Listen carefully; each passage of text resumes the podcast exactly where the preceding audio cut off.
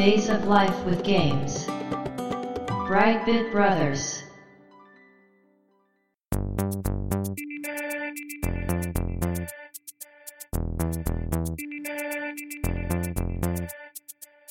どうも、1P 川崎です。どうも、2P 長谷川です。この番組はかつてゲーム少年だった 1P 川崎と 2P 長谷川の2人がゲームにまつわる様々な話題で古きを訪ねて新しきを知る番組です。はい、ということで、ブライトビットブラザーズステージ127です。やっていきましょう。今回のテーマは、迷宮組曲はい、となります。今回長谷川さんが調べてきてくれたんですが、はい。これはいつ頃のゲームですか？これ1986年だそうです。うん86、やっぱ結構古いですね。そうですね。ううん。うん。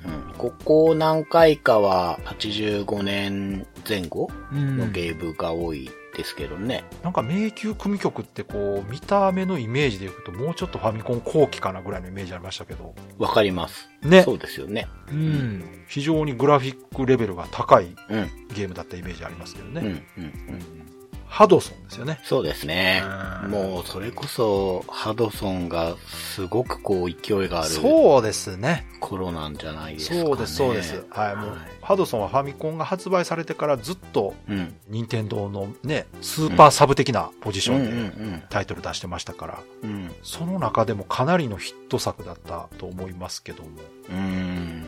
詳しい内容はじゃあ本編ではい。聞いていきたいと思います。よろしくお願いします。よろしくお願いします。Days of Life with Games. Brightbit Brothers. 迷宮組曲ですけど、はい。1986年11月13日、うんうんフ。ァミコンのカセットではいすね。で、うん移植とかじゃないはず。そうですね。オリジナルですね。完全オリジナルで、ハドソンから出ているアクションゲームですね。そうですね。うん。で、私の好きなね、キャッチコピーですけど、出た新感覚、ロールプレイングゲームって言ってました。テレビ CM で。ーん、これは、果たして、ドラクエと、ドラクエの後？いや、前か、いやは、でもそうでもないか。一応ね、うん。なんかドラクエより先にロープレを名乗ったのが頭脳戦艦ガルという。そうです。はい、ありますけど、まあ、なんか迷宮組曲もテレビ CM ではロールプレイングゲーム名乗ってなんでました、ね。しょう？こやっぱりこの時、ロールプレイングゲーム流行ってたんじゃないですか、もう。だし、うん。あまだちゃんと定着してなかったんあー、だそういうことか。すごく広い意味で使われてたんですかね。そうですそうですんうん。なるほど。で、512キロ、あ、そう、容量も言ってたわう。ん。そうそう、言ってた頃ですよね。はいはいまあまあ、ファミコンのカセットは結構ずっと言っていくんですけど、うんまあ最初に言っちゃうとですね、うんこれ、成り立ちがちょっと面白いみたいで、ああ、そうなんですか。ハドソンのプログラマーさんで、うん笹川俊之さんという方がいらっしゃってですね、はいはい。この方がう、ん。コンセプト、シナリオ、キャラデザ、うん。効果音作りえ、プログラムうん。を全部手掛けてるえ？らしく、ー、え？ー、制作期間がだいたい1年半ぐらいでスタッフ6名だった。えー、はい。え、すごいな。ただ僕結構納得したんですよ。はあ、はあ。迷宮組曲って、うん。すごくしっかり芯が通ってるゲームってイメージがあって、うん世界観だったり、なるほどその操作性だったり、うんまあ、全部の水準が高くて、うん妥協がない感じの作りだったと思うんですね。ほうほうほう。ファミコン初期の、ん 独特ななんかよくわかんなさはあるんですけど、うん。特にサウンドの水準がすごく高い、うん確かに音楽のイメージすごく強い。はい。タイトルにも、ねそうですね曲って入れちゃうぐらいで、うんそうそうそうそそれはやっぱりこう、一人の方がすごくしっかりハンドリングして、周りを支えるスタッフも人数が少なかったから、まあ、ブレなかったのかなっていうふうにう。うん、確かに言われたら、作家性はすごく感じますね。感じますよね。感じます。ハドソンのゲームっていうイメージがうん。あるんだけど、うん。ハドソンの顔には結局ならなかったんですよね、このゲームはむ。しろそう、ハドソンっぽくないと思う。そうなんですよ。ハドソンというよりはもう迷宮組曲っていうイメージそうが、強いな。そうそう。メーカーよすごくわかります、うんそれ。そう。タイトルとしてこう、ね。イメージが強い独立してますような感じでね。うんうんで、それはですね、うんあの、後でも言うんですけど、うん要は展開を全然しなかったんですよね。一応、ミロンシリーズってことになってるらしいんですが、はいはいやっぱボンバーマンとか、うん。桃伝だったり桃鉄だはいはいったりみたいな、うんああいう展開がなかった。し、確かに。うん。ね、シューティング的な大会的なこともないから、どうしてもこう、独立した一個だけの存在みたいになってた気がするんですよね。確かにそのゲーム内容自体もあるんじゃないですかね。その何かを競うとか、うんうん、うん。そういうものじゃなかったんで、はい。本当に謎を解いていくというか、うん。そっちがメインですもんね。うん。うん。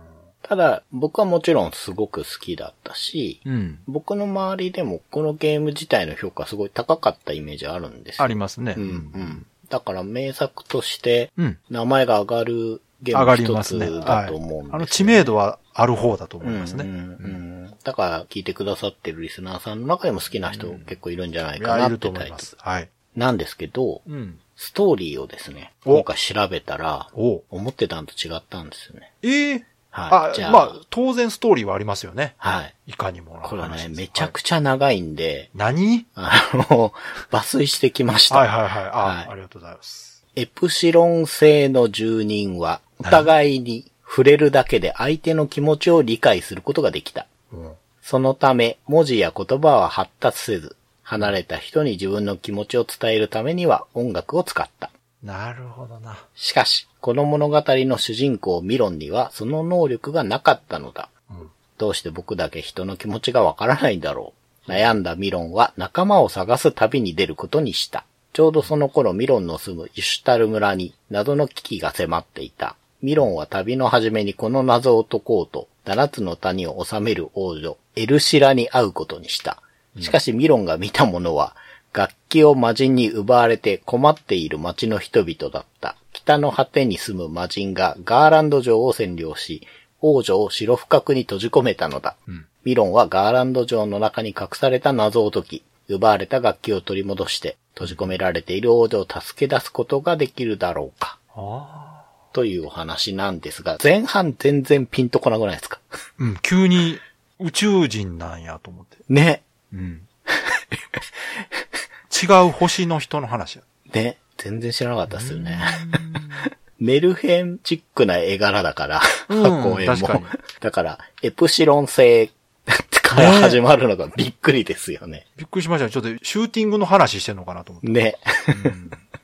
そうなんですよ。まあ、でも、ね、うん。言葉が発達しない、うんうん意思疎通ができるから、うんまあ、しなくて音楽がそうそうそう。別の意味で発達したっていうのはちょっと面白いんだけど、そうですねの主人公はその能力がないとかね。いいですね。いや、いいじゃないですか。結構、あ、そんな背景があったんだっていうのはね、全く知らずに遊んでいました。いや、それはね、多分今まだ開花してないだけで、覚醒するんですよ、多分。そうそうそう。ね。そういうね。そのタイプでしょ？ふんだんに後が作れそうなねえ。ストーリーがあるいい設定んですよ。ね。そう。周りと違う、劣ってる主人公っていうのはね、はい何か秘めた力を持ってるはずですから。そうなんです。うん。はい。というストーリーだったらしいんですけど、うんゲームシステムはですね、うん。ストーリーにも出てきたように、様々なステージがあるガーランド城を探索して、うん。コインを貯めて12のアイテムを揃えて、うん7匹の魔獣を倒して、7つのクリスタルを集めてうん、最上階のマハリトを倒して、はいはい。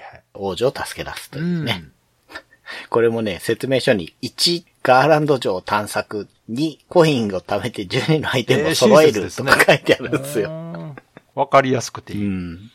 うん。というのがまあ、システムというか概要ですうんね。うんうんはい。で、まあ、ミロン自体には、うんヒットポイント、ゲームの言葉で言うとパワーメーターというもんですが、はあまあ、いわゆるヒットポイントがありまして、うん。これがなくなるとゲームオーバーと。いうことになっているので、まあ、体力性ってやつですかね。うん。でですね、復活の呪文的なものとか、そまあそういうものはなくて、ほうほうほうこの当時のゲームにはよくあったあの、十字ボタンの左を押しながら、スタートでコンティニューってやつあです、ね。の、なぜかなんか裏技みたいになってるそうそうそうそうそう。で、これもなんかちょっと条件があって、うん。最初の魔獣倒してクリスタル1個持たないとできない。そうや、なんか、そう、アイテムがいるとか言って。そうそうそう。そうや、そうや。ちょっと懐かしいですよね。どっかをしながらスタートで、そうそうだぞっていう、ね。これ今思えばあれなんですね。多分デバッグシステムなんですよね、これって。それの名残なんでしょうね。ですよね。残してる感じですよね。そうそう、そんな感じ。うん。うん。で、操作はですね、うん。十字キーの左右でミロンが右左に移動して、うん。上を押すとドアとか窓の中に入れます。うんうん。で、下を押すと、まあ、ミロン自体は何もアクションしないんですが、うん B ボタンで打つバブルっていうシャボン玉ですね。これが斜め下に打てます。ああ、そっか。はい方向変えれたい。下に入れないで打つと、斜め上に打ちます。うん、ああ、そっか。そうやって打ち分けしてたんや。そうです、そうです。ああ、うん。なので、うん。逆に言うとですね、ミロンは、うん。斜め上か斜め下にしか弾を発射できないね変わってますよね。のです。真横に打てないですよね。真横に打てないんです。うんで、これがこのゲームを、まあ、独特なものにしてるうんそうし、独特うんまあ、言ったらちょっと難しくもしてるんですね。で、A ボタンでジャンプということになります。まあ、B ボタンはバブル発射ですね。で、スタートボタンは、まあ、ポーズができて、セレクトは使わないということになってます。で、まあ、大きく分けて、うん。城の外側、うん。そうですね。ゲームスタートすると、うん。背景に大きい城があって、うんそのうん。左下隅にミロンがポコンと出てきて始まるんですうん。うん。うね。ん。で、外壁から入れる扉とかがいくつかあるので、そういうとこに十字キーの上を押して入っていくっていう感じなんですけど、入ってった先が大きく3つに分かれてて、ほまず、迷路部屋っていう言い方をする。まあ、普通の面です。敵が出現して、う。うん。うん。まあ、アイテムとかが取れて、みたいな、迷路部屋。で、あと、ボスがいる、魔獣部屋って呼ばれるもの。で、ボスはですね、いつでもいるかって、そんなことなくて、一点条件満たさないと出てこないっていう仕組みになってそうます。なんや。はい。だから、最初に入っても空っぽなんですよね。うん。あと、時々ショップに入れます。うん。うん。うん。で、この3つで大体できてるんですけど、うんうんで、外にいる時もですね、あれなんでだっけな？一定時間経つとだったかな？なんかこう、雷が発生したりするんですよ。これ、バブルで撃ち落とせたりするんだけど、どんな雷だって感じなんですけど。うん。なんでまあ、ずっと外をうろうろしてるってわけにもいかなくて、うん。なのでゲームとしては中に入ってね、謎解きしてねっていう感じなんで、メインは迷路部屋になります。なるほど。で、迷路部屋っていうのは、上下にスクロールする大きい部屋になっていて、うんうん一画面固定とかじゃなくて、うんうん。でそこに足場が組まれてたりして、まあジャンプで登れたりとかするんですけど、うんうん当然敵が出現します。で、いろんなタイプの敵がいます。このゲーム結構敵の種類が多くて。そうですね。そうなんですよ。この当時のゲームとしては敵の種類多い方だと思うん。いますね。うんうんうん、初めて遊んだ時いろんな敵出るなーって思いました。であと、アイテムが隠されてたりするんですけど、はいどういう風に隠されてるかっていうと、うんその足場だったり、外壁だったりをバブルで打つと、ポコポコポコって音がして、そうそう。壊れて、うんうんその、同じブロックサイズの、うん。なんて言えばいいんだろう。パネルパネルが出てくるんですよね。うん、そうそう、パネルですよね。で、それが隠しアイテムということになってます。で、これを見つけるのがもう、当時単純に面白かった。そうですね。うん。なんか、どこ壊れんのかな、ここかなとかってね。そうそうそうで、そういうのを取ったり、で、ブロックを押せる場所があるんですよ。うん押せるブロックっていうのがあって、で、うんずるっと1ブロック動かした後に、その、元々あった空間を打つと、隠し部屋が出てきたりもします。。うんうんでこういう謎解きがあるんですよね。で、一回入った部屋っていうのはどうやって出るかっていうとですね、うんその出口の扉を隠されてるのを探さなきゃいけません。そうですね。うんで、じゃあドアが出てきたら出れるかっていうとそんなことなくて、鍵も必要になりまそう、す。そうなんですよね。で、じゃあ鍵どうやって見つけるかっていうと、まあ、敵を倒してると、うん。まあ、どっかにポンと出現するので、うんまあ、それを持った状態でドアに行けばいいんですけど、持つとですね、うん画面の右上に持ってるよーって言って鍵のアイコンが点滅するようになるんですよ。うんうんだからその状態だと出れるようになります。うん。うんで、一回入った迷路部屋で、一回鍵取ったら、うん。もうその部屋の鍵は持ってるっっていう扱いに常になるので、うん。出入り自由になります、その部屋は。なんで、なんか、アイテム取り忘れだったり、うん。上手くなってくると、わざとアイテムを序盤で取らずに、うん。後のボス戦のために温存しとこうって言って取らない。これは結構、まあ、重要な多分テクニックだと思いますけど、まあ、そういう風にしといて、うん。また入るっていう、その、出入り自由っていうところをね、うまく活用して温存しとくってこともできます。で、どんなアイテムが出るかなんですけど、うん。ちゃんとした故障がなかったので、ああ、そうなんや。名前ついてないんや。えっとね、一個一個にあるんですけど、うん。アイテムのジャンルがあって、うん。まあ、今回は、ブロック壊して出るものを仮に出現アイテムって呼ぶんですけど、はい。買えるアイテムもあるんですよ。で、それはもう全然別だから、うん。まあ、出現するアイテムはですね、まず代表的なのがコインですね。うん。お金が出おます。金ね。はい。このゲームお金の概念もあって、これも楽しかったんですけど、うん、そうそうそうん。でコインが出るので、これを集めるとう。、うん。アイテムが買えます、ショップでね。うんで、あと、ハニカムって呼ばれてる、まあなんていうの、蜂の巣みたいなパネル。あったあった。うん。はい。で、これ取ると何が起きるかっていうと、うん。ミロンのパワーメーターがうん。1メモリ増えつつ満タンになる。うん。だから、ミロンの体力、だんだんハニカムどんどん取っていけば、うん。増えていくんですよね。だから、ここに成長要素が一応ある。なるほど。はい。で、あと、ハチスケ。ハドソンのゲームなんでね。んバイハドソンの、はいはい。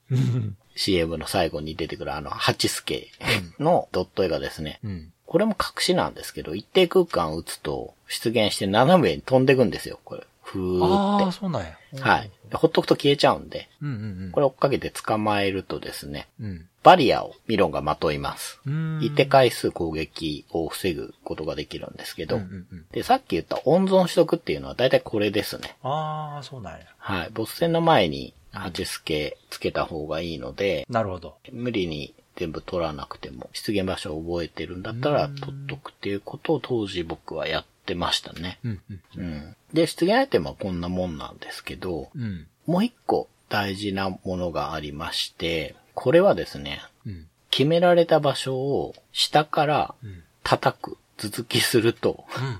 出てくるんですけど、あんの、まあ、わわかりやすく言ったらスーパーマリオでブロック叩くみあ、たいに、なんかあったな、それ。何が出るかっていうとですね、うん。楽器箱って呼ばれてるものが出てう、んうんうん。これを取るとボーナス面に入れます。そうや、そうや。はい。うんうんうん。で、このボーナス面がこの迷宮組曲っていう名前にすごく関わるもので、うん。ボーナス面に移動すると何が起きるかっていうと、んまあ、下から音符がこう飛び上がってくるんですよ。うんうんうんで、これが3種類あるんですけど、うんうん1ポイントのもの、2ポイントのもの、マイナス1のもの、シャープが2だったかな。で、フラットがマイナス1だったと思うんですけど、っていうこの3種類のものがぴょんぴょんぴょんぴょん跳ねて出てくるので、これをこう、ミロンを左右に移動させて取りますと。んで、溜まったポイントが、ボーナス面が終わった時に、コインに換金されます。うん。うん。だから、まあ、できるだけ取った方がいい。そうですね。で、これ時間制なんですよね、この面っていうのは。で、その時に、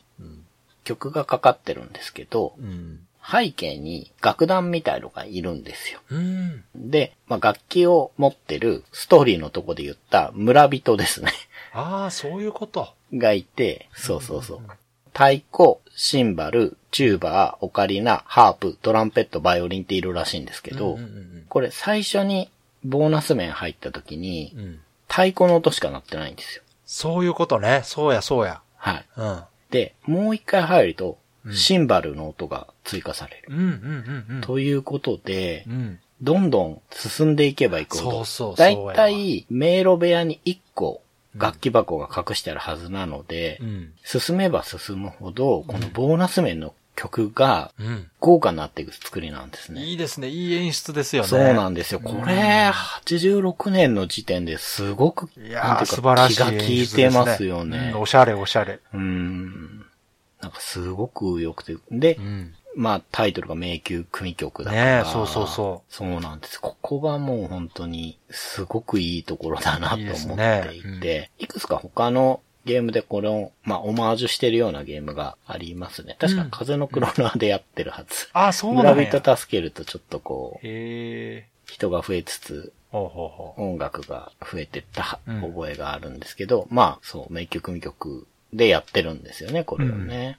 だからここは、そういうなんかこう世界観を表すこともあるし、うん。まあ大事なお金も取れるし、でも単純に面白いんですよね。下からこう不規則に上がってくるものをできるだけいっぱい取るってすごく単純な遊びなんですけど、これも面白いので、もうすごく印象に残ってますねう。ん。うん。で、そこの部屋に入るのも隠されてる楽器箱、ここにあんのかなっつってつっついて探さなきゃいけないので、うんうん。まあそこら辺の仕組みすべてひっくるめてこう、すごく印象に残ってるんですけど、うん。あとは魔獣部屋っていうのが、さっきも言ったんですけど、ボスが出てくるとこなんですけど、うんうん。このボス倒すとですね、クリスタル、水晶玉ですね、が出てきて、うんこれを集めていって王女を救うんですけど、確かこれどんどん取っていくと、ミロンのシャボンがちょっとずつ強くなっていくはずですね。なったなった。うん。で、あと、ショップ。で、買い物もやっぱこのゲームのすごい面白かったところで、買い物できるゲームこの当時なかったってことはないと思うんですけど、なんかすごく楽しくて、そうですね。まあ面の作りもちょっと変わっててですね、うんミロンが一番最下層にいて、うん上の方に今持ってるその12のアイテムのうちこれ持ってるよっていうのがアイコンで表示されてて、ああ、そうでしたっけ？えー左上に。うんうんうんで、水晶玉いくつとかも確かあって、で、右側にですね、店主がいるんですよ、おじさんが。ああ、はあ、はあ、はあ。で、下に3つスロットがあって、そこにこう、売ってるものと、あと、ヒントって書かれてるところがあああ、るんです。そうそうそそう。で、その下に、なんか出っ張りがあるんですよね。う。うん、うん、で欲しいとこの下行って、うん。ジャンプして、要はその、頭突きするとそのボタンを変えるっていう。そうそう、そうやった、そうやった。頭突きで購入っていうね。そうやった、そうやった。うん。これもなんか面白かった。変わってますよね。うん面白かったあの、五右衛門とかだとちゃんとそれ用の画面作るじゃないですか。うんうんうんうん奥に五右衛門が向いててみたいな、これくれみたいながあるけど、これ頭突きで買うんだみたいなのがね、すごい変わってるなと思ったんですけど。うん。ヒントもね、バーンって頭突きすると、直帰は着てても、日はそうそうそう暑いみたいなそうそうそう。オールカタカナで。そう。あれがなんか独特な、そうですよね。う。うんん、感じがあったんですけど。そうや。うんですね。だからこの、やっぱりショップでアイテム買ったり、ヒントを教わったりっていうのも名曲未曲ではすごく印象に残ってるところですね。特に続き購入がね、面白かったんですけど。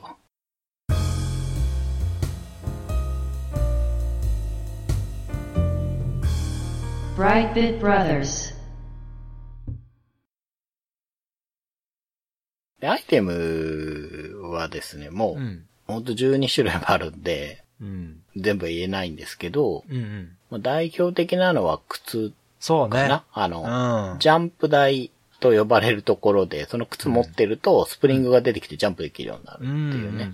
だから、行ける場所が増えるんですよね。そうです、そうです。んランプを買ったら、そう。井戸の中が明るくなるとかね。そうそう。だから、ちょっとあれなんですよ。ゼルダっぽいんですよね。そう、そうなんですう。ん。そう。あと、メトロイドね。何か手に入れるとね、世界が広がるというね。そうです。うん。行けるとこが広がるし、それに対するヒントを言ってくれるんですよ。うん。ボグに触れると小さくなるとか言われね、ますけど、そうそうそうそボグってなんだみたいな感じなんですけど、うんそうそうこれ、まあ薬なんですけど、これを買ってる状態で、なんか、迷宮部屋の中にある、う。うん。なんて言うんだろう、あの、ボクシンググローブみたいのがうんあっ。て、それに頭突きすると、ミロンのサイズが半分になるんですよね。そうやそうや。ほんで、狭いとこ通れるよ。そうそうそうそうそう、うん低いとこ入れるようになるんそうそうそうで、壊せるブロックが、うん。こう一ブロック分しかなくても、この薬飲んでボグに当たってちっちゃくなった後だと入っていけるんですよね。うん。それで入れるショップとかもあるんで、うんもうこれが楽しいんですよねそう。そうそうそうう。ん。なんかこう、程よい謎解きなんですよね。そうですね。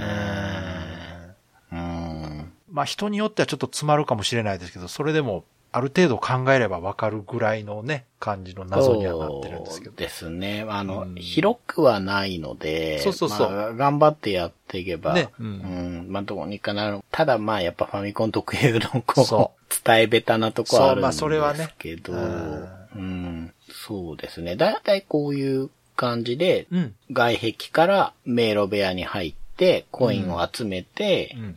まあ隠されたショップを見つけたりして、そうそうそまあそこでアイテム買って、う。うん。で、それを一定条件満たすと、うん。ボスが出てきてそれを倒して、みたいなので、だんだんだんだんこう、上の階層に上がっていくんですね。うんそうそうそうそうこのお城が大きく分けて3階層に分かれてるんで、上に上がっていって、最終的に、まあ、ボスを見つけて倒して、ボスもね、偽物が、王女に化けた偽物とかがいるんですけど、まあそういう謎もちょっと解いて、うん。まあ、助ければ、救出すれば、クリアっていうね。まあ、この頃のゲームなんで、エンディング画面がちゃんとあるっていうよりは、英語でね、サンキュー、ミロンみたいなこと言われて、ね。終わっちゃうんですけど、ちょっとあの、がっかりするやつね。そうそうそう。これで終わりっていうね。ち。ょっと味気ない。ん、じゃ味気ないんですけど、ただ、もう本当にこのサイクルがしっかりしてそうそうそう。で、その中で、もう本当川崎さんが言ったように、ゼルダみたいにうん、アイテムでいける世界が広がっていくんですよね。うんうんうん僕すごく印象に残ってるのは、中盤に出てくる、うん。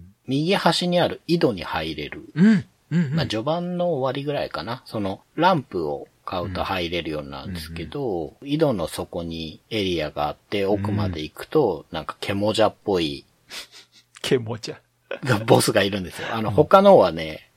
羽が生えてる。そうそう、なんかね、でっかい鳥みたいな怪物。そうそうそうそう。んなんだけど、井戸の中はね、うん。獣じゃのやつがいて、あの、最初にランプ持ってない状態で入っちゃうと真っ暗なんですよ。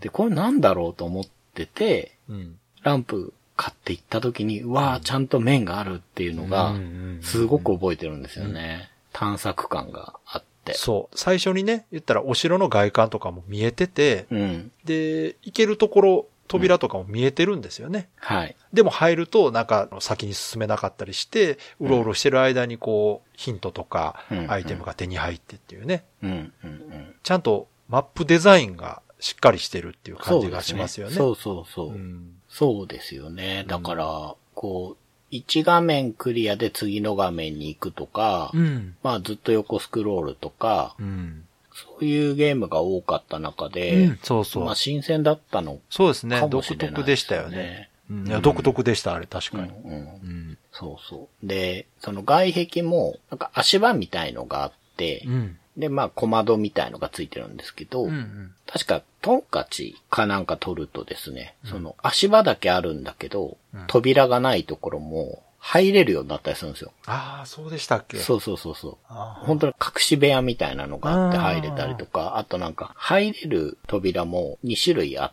て、うん。なんか硬そうな格子状みたいになってるやつは、ノコギリっていうのがないと入れないんですよ。そうか。なるほどね。それぞれ対になるこうアイテムがあって。そうだからその辺もちょっと簡単な謎解きになってですね。そうなんですよ。で、達成感があるんですよね。あるあるあれ買ってきたからここ入る。あるあるあ。る。うん。そうそう。で、最初から見えてるから、これ何なんだろうと思ってたとこに入れるようになって。で、進めていくうちに、もしかしてここ行けんじゃないとかね。そうそうそう。あの考えてくる。まあ入ったらね、なんもなくて、ドゥルルルルっつってすぐ出てきちゃうとことかもあるんだけあるあるあど、うん。まあ、そういう中でこう、隠しショップとか見つけると、やっぱ楽しいですからね。そうそうそうそう。う。うんん。なんかこう短いスパンで考えることと発見と、っていうのがこう繰り返される感じが楽しいんですよね。そうですね。そうそなので、このゲームはう。、うん。僕は持ってなくて、うんうん。当時友達の家に行ったら友達がやってたんですよ。うん。でめちゃくちゃ楽しそう。わかる。で、あの、そう、見た目もね、面白そうなんですそうなんですよ。見た目もすごい良くて。明らかになんか他のゲームと比べても異質だったんですよね、見たう目が。ん、うん、うん。なんか不思議なグラフィックだった。そう。でも上質な感じはしたんですよ。下下。いいもんなんだなっていう感じはすごい伝わってきて、うん。でも友達に貸してくれってすごい頼んで、うん、借りてやりましたね。クリアしました。クリアはできなかったです。はい。これはちょっと難難しいですしくて。からね。そう、難しいんですよ、実はね。はい。そうなんです。で、まあ、評価点というか、うん。まあ、このゲームでいいところはもう散々言ったんですけど、やっぱその探索の楽しさ、うん。で、買い物の楽しさうん。なんですけど、で、僕は操作性もすごいいいな。ああ、わかるわかる。うん。当時のファミコンソフトの中ではかなり操作しやすい主人気持公だと思うんですよ。ち良かったんですよ、動かしてて。そうなんです。特にあの、バブル、すごい連射できるの楽しいんですよね。そうですね。うん。パラソル取ると連射率上がったりするから、そうそうそうそう。ただ飛距離は実はなかったり、あと、ああ、そっか。ミロンもですね、走ってると、うん。だんだん足が速くなるっていうか、なんて言えばいいのかな。え？か、感性っていうか、走り出しよりあいつ加速してるの？加速するんですよ。え、マジで？そうなんです。一定じゃないんですよ。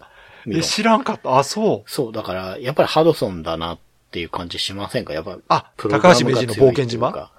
だったり、なんかそういう、ちょっとしたところにもちゃんと、こう、プログラム的な工夫が入ってて、ああ、なるほどな。そう、だか、ら、加速してからジャンプすると届かなそうなところに届いたりするんです、このゲーム。そういうことが、その、マリオの B ダッシュとは違って、そうです。助走距離でスピードも変化してるんや、じゃあ。そうですね。えー面白いな、うん、だから、操作性はいいんですよ。いい操作性はいいんだけど、うん。ミロン自体は癖があるんですよ。確かにね。横に打てないし、確かに。真上も打てないし。独特ですよね、確かに、ね。そうなんです。だから、位置取りしなきゃいけないんです、このゲームね。当てれる位置に行かなきゃいけないんです。だけど、ミロンの動きっていうのはさっき言ったように一定の速度じゃないんですよ。だかだら、から難しかったそうなんですよそうか。なんかむずいなと思ってたんですよね。うん。シャボンが横に打てない、シャボンの射程が短いっていうのが、まず難しくさせてる一つと、うん。もう一個大きいのがあって、このゲームダメージ受けた後の無敵時間がないんですよ、多分。そうや。そうや。なんかほんで連続ダメージ食らうんや。そう。だから変なハマり方です敵るする。とぶつかっちゃうと、一気に持ってかれちゃうんですよ。一瞬でゲームオーバーになりますよね。なります。うん、なるなる。そう。だから、ノックバックとかで難しいタイプではなくて、うん。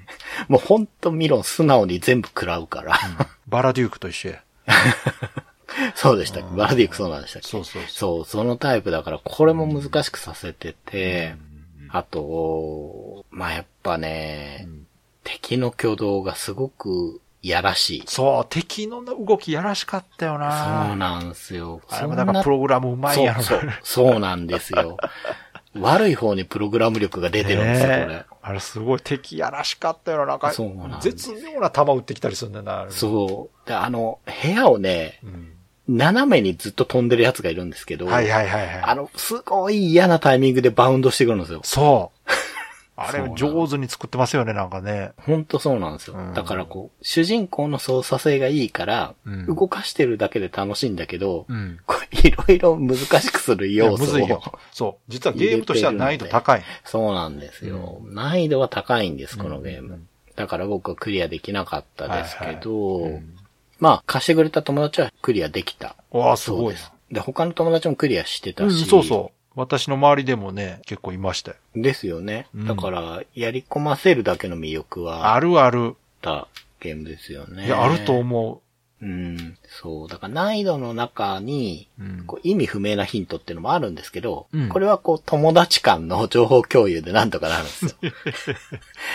だから、あとは本当敵との戦い、そう、あの、まあ、謎解きで詰まることもあるけど、どっちかって言ったらやっぱアクションゲームとしてのテクニックの部分でね、そうですね。上手くならないと、うんどうしてもこうクリアできないところっていうのがあってね。うんうんそう特にボス戦が難しくて、ね。そう、ボスが強いのよ。そうね。でもなんかそういうとこ、ちょっとメトロイドとかゼルダっぽいですよね、やっぱね。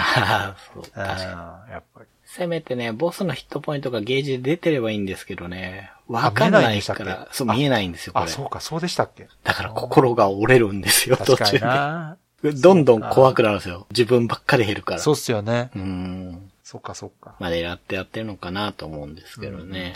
うん。そう、だからすごくいいゲームなんだけど、うん難易度が、まあ、この当時のファミコンご多分に漏れず高いといううんことなんですよね。うん。で、音楽ですけど、やっぱりすごくいい点といえばね。ね、もうあの、名曲と言われるタイトルの中の一つですよね、これね。そうですう。ね。うんん。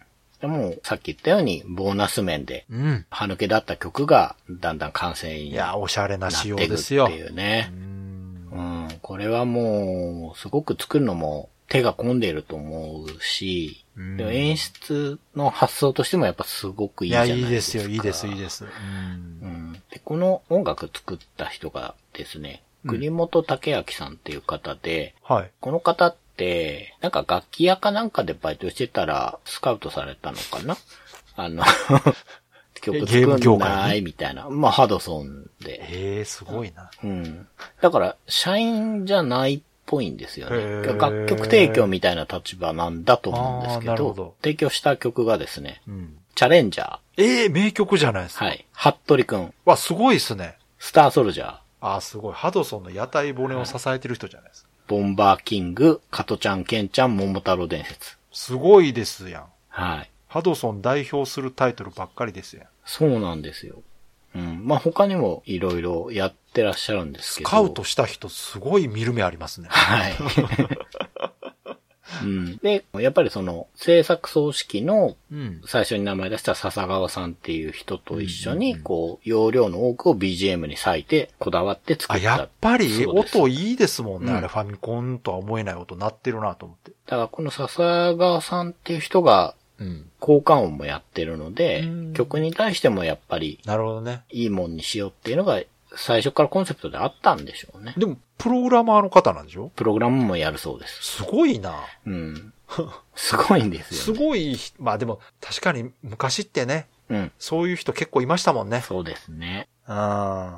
マルチにね、そうそう。いろいろやっ、ちゃう人ね。人がそもそもね、そんなにスタッフいないですからね。うん。企画プログラムを兼ねてるスタッフって結構多かったですよね、うん昔はね。うん。なんですよね。えうん。で、少しね、ーうん。容量が余ったらしいんですよ、このゲーム。また。うん。で、なんか入れようかってなった時に、うんこれ本当かどうかわかんないですけど、はい高橋名人が入れたらって言ったのが、うん。連射測定モードってやつ。あったね。あったあった箱にも書いてあるんですよ。連射測定モード付きあっ。たわうん。思い出した。やってた、やってた。説明書にもね、うんこのソフトには直接ゲームとは関係ないけれども、楽しいおまけ機能がついているんだ。それは連射測定機能だって書いてあるんですよ。だからもう、高橋名人の16連射が有名だった頃ってことですよね。そういうことですよね。ね。うん。で、あの、まあ、タイトル画面で A ボタンを連打してると、うん10秒間測定して、まあ、そうそう平均値出すってだけなんでだすけど。からあの、後にね、シュウォッチとして単独のおもちゃになるあのシステムがね、うんゲームの中入ってると。そうなんですよ。そうそう。あったわなもう本当に名人ブームだったんで、もう本当説明書にも、君は名人を超えることができるかなって書いてあるんで、はい。まあ、16連射って言ってましたもんね。うん。でね、これ面白いのが、うん。結果表示の数値が、うん。実は、実入力より1割増しなんですって。え持ってるんですよ。あらでね、これなんでかっつうのが面白くて、ーうん。当時ジョイカードマーク2があったんですって。ほで、あれってね、う。うん。当時使える部材の問題でね、うん。全製品に保証できる最大連射数っていうのが実は15連射なんですって。ええそうなんです。ということは。なんで、うんでも16連射の時代じゃないですか。はいはい。だからう、んそれを担当のプログラマーさんが憂慮して、うん。個人的な判断で1割増しにしちゃったんです。そういうことか。はい。ジョイカード使った時に、うん。16連射してないとまずいから。そう、そう考えたんでしょうね。すごいな。おもろいですよね、これ、本当に。うん。まあ、そう、不具合とかいうレベルではないけども。うん、そうそうそう、おまけだからね。まあね。うん。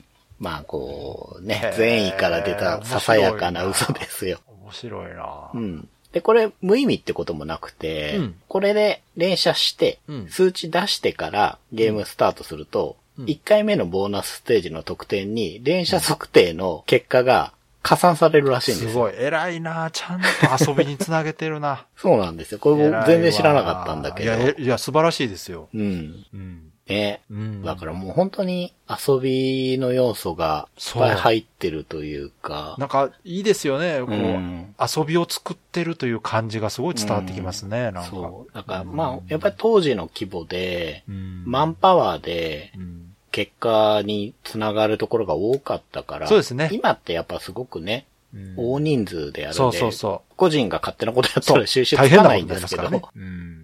まあそういう時代じゃまだないから。そうですねそれのいい面がいっぱい入ってるゲームなんだなっていうのを。そうですね。それをこの笹川さんっていう方がちゃんと芯を通したんで、全体のクオリティが高くて、独特の世界観、手触り、音楽があるゲームに仕上がったんだないやーそうですよね。でも、納得ですよ。う。うん。うん。納得しました。うん。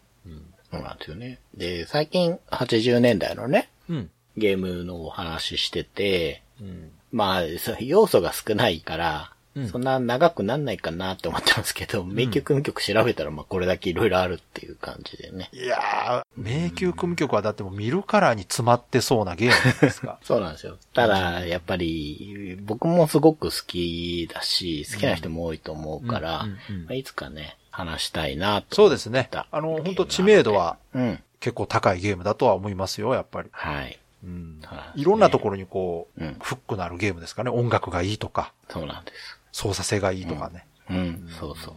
本当ね、このゲームが、なんかこう、存在としてすごい強い感じがね、うん。途中で川崎さん言ってましたけど、ハドソンのゲームだっていうよりも、そうそう永久組曲だっていう感じはね、いや、ほんとそうん、う。うん。ありますよね。だからこう、一応続編があるのに、うん。続編を知ってる人は多分すごく少ない、そうですね。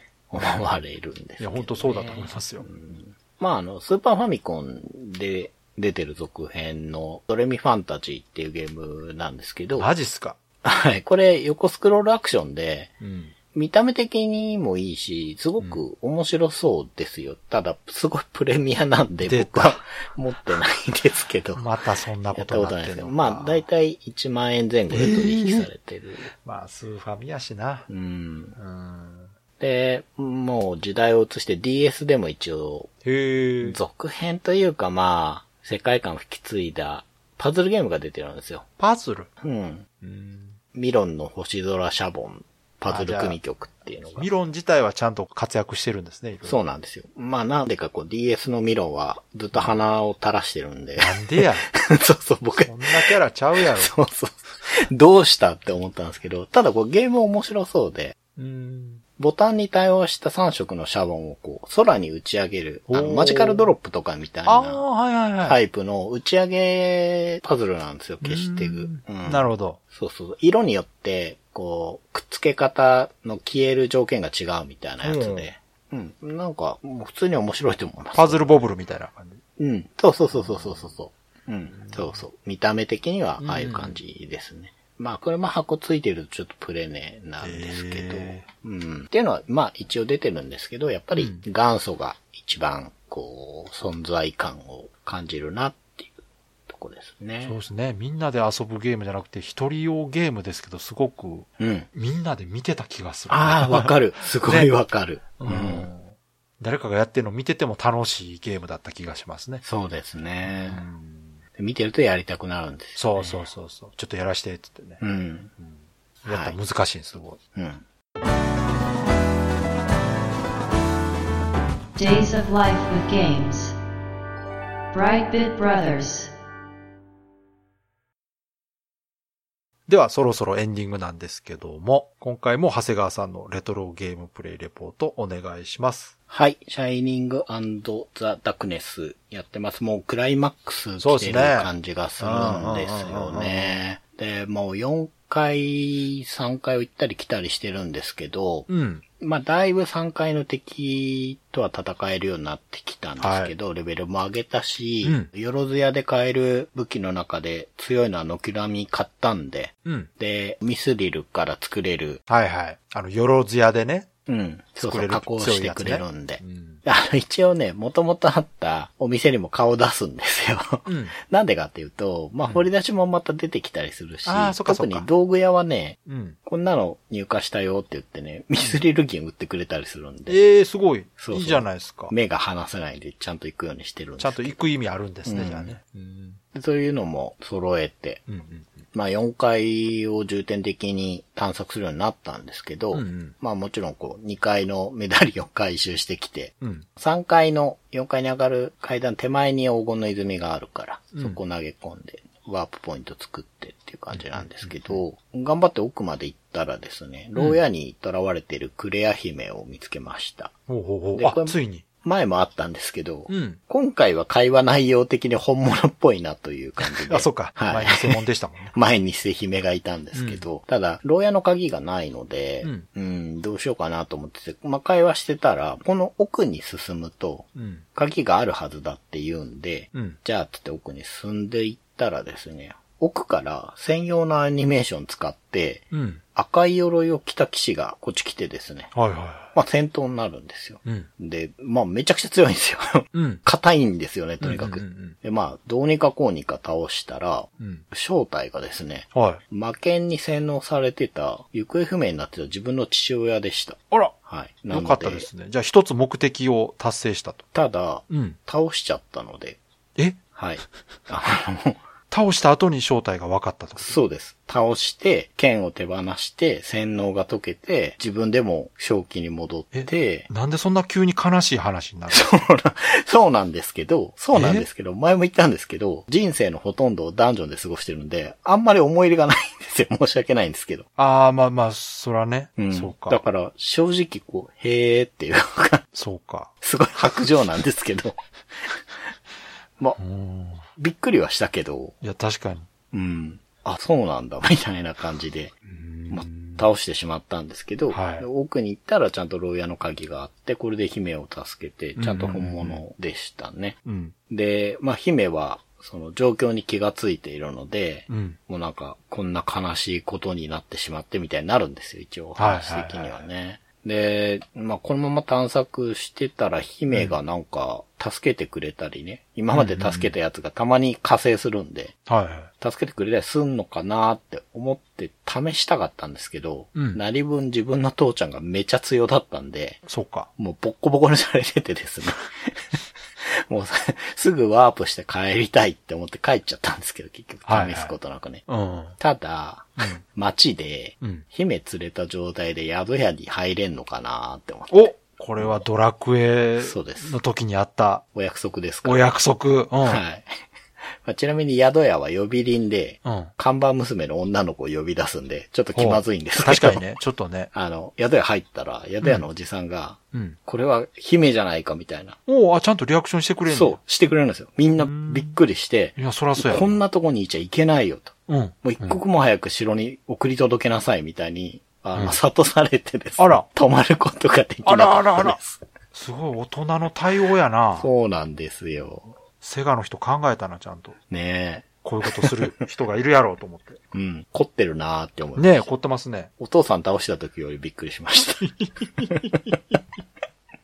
いやー、すごいな。ちゃんとこう作られてるなって思いますよね、そういうのを見るとうね。ん。その、宿屋の中に、うん。おじさん、おばさん、あとその他の傭兵とかいるんですけど、うんみんなちゃんとセリフあるんですよ、姫に対してね。えーあ、姫ってこんな綺麗なんですね、みたいなのとかちゃんとあって、で、へーうんじゃあ、道具屋とかよろず屋行ったらどうなるかなさ、そこは何も変わんなかったですけどね。うんうんとにかく宿屋に泊まれないようにだけは仕込んでありました。すごいな。うん。ちゃんと想定されてたんや。はい。なんで、うん。まあじゃあ城に送り届けるかってことで、はい城まで行ったら、まあうん王様にすごく感謝されて、うん。まあ騎士団長には褒められて、うんなんか大臣みたいな人は、うん。今まで呼び捨てだったのに、語尾に殿をつけてくれるようになったりとか、あらあら。まあとにかく褒められてですね。うん。で、姫は一応、お父さんのことは内緒にしてくれてるんですよね。なるほどねうん。だから、まあ姫と自分たちしか知らないことになってるんです。うん。でももう目的二つも果たしたじゃないですか。そうです。だからあと、ボスだけです。あああ、そういうことね。はい。ボス倒すだけ。そっか、そっか。うん。で、魔法の指輪だったかな。なんか王様がくれるんですよ、ご褒美でね。で、持ってるだけで、なんか効果が出るみたいなんで、指輪系はね。で、あとですね、大事なのが、牢屋の鍵を手に入れたってことで、うん。今までの階層にも開けてない牢屋があるんですよ。中に宝箱が入ってて。うん。で、まあ、とりあえずこれを全部回収して、うん。最強装備にしなきゃいけないなっていうのと、うんその城のメピストの師匠になるのか、うんその大魔導士みたいな人曰く、うん。光のシリーズがあるんですね。うん。今、光の兜は持ってるのかな？うん。盾も持ってるか。あと、鎧と剣があるはずなんですよ。うん。で、これ全部揃えないと、ボスと戦えないっぽい。倒せないようなことを言ってた。で、そこになんかこう、聖女の涙って言ってたから、王女だったから。まあなんか女性の涙が必要で、みたいなうん、いくつか条件はあるんですけどう、んうん。じゃあまだやることあるんですね、いろいろ。そうです。多分、5回が最後だから、うん。もしかしたら5回にもいくつか光シリーズが散らばってて、うん。多分それを集めて、なんか条件満たしてボスと戦闘で終わりだと思います。うんう。ん。あもうあと最後の一くだり。あら、まあ、もう先見えてるじゃない。うん。そうですね。じゃあもう何もなさそうですね。そうですね。ねうん。ここでもう一回ぐらいどんでん返しあったらちょっとびっくりしますね うん。わかりました。じゃあ次ぐらいで最終回かな。そうですね。うん。はい。ちょうどいいですね。じゃあね。うん。では、いつもの告知お願いします。はい。ブライトビットブラザーズでは番組に対するご意見ご感想、あなたのゲームの思い出やゲームにまつわるエピソードなどお便りお待ちしています。ホームページ右側のメールフォームや番組のツイッターアカウントへの DM などでお送りください。ツイートの場合は、ハッシュタグ BB ブロス。BB がアルファベットで、ブロスがカタカナをつけていただけると見つけやすくて助かります。よかったら番組ツイッターアカウントフォローしてください。よろしくお願いします。よろしくお願いします。ということで、今回は迷宮組曲でした。いはい。や、なんか話してたらちょっと遊びたくなりますけど、はい。多分ね、最初ちょっとだけやっても満足するんですよね。僕 は、クリアできないの分かってるんで。3DS ではい。買ってるんで、うんはい。まあ今回話すにあたって久しぶりにちょっとやってみましたけど、やっぱ難しいですね。でしょ？難しい私も途中までやったらもう十分満足なんで、うん。あの、ドゥルルルルとかってこう入るとことかだけでも楽しい。そうそうそう。わかります。ね。はい。ではまた今回もはい告知はいさ。せていただきますけれども、現在皆さんからお便りを募集しております。テーマは、続編を作ってほしいゲームというテーマで、皆さんがね、このゲームの続き遊びたいなとか、このゲームのシリーズの新作出ないかなと思ってるタイトルありましたら、そちらに関する熱い思いや思い出などお便りで送ってください。まあ、あの短いものならね、ツイッターでハッシュタグつけてつぶやいていただくか、番組アカウントの方にね、リプライいただくか、はい。もしくはちょっと長くなりそうなら DM でとか、番組ブログのメールフォームへいただいたりとか、どちらでも構いませんので、はい。どんどん送っていただけましたらですね、ステージ129の方で紹介させていただきますので、はい。よお便りお待ちしております。ろしくお願いしますよ。ろしくお願いします。まあ我々もちょっと考えとかないとね。そうですね。うん。うん。まあ、もう考えとかないとというかね、一択なんですけど。あ、そうなんですか。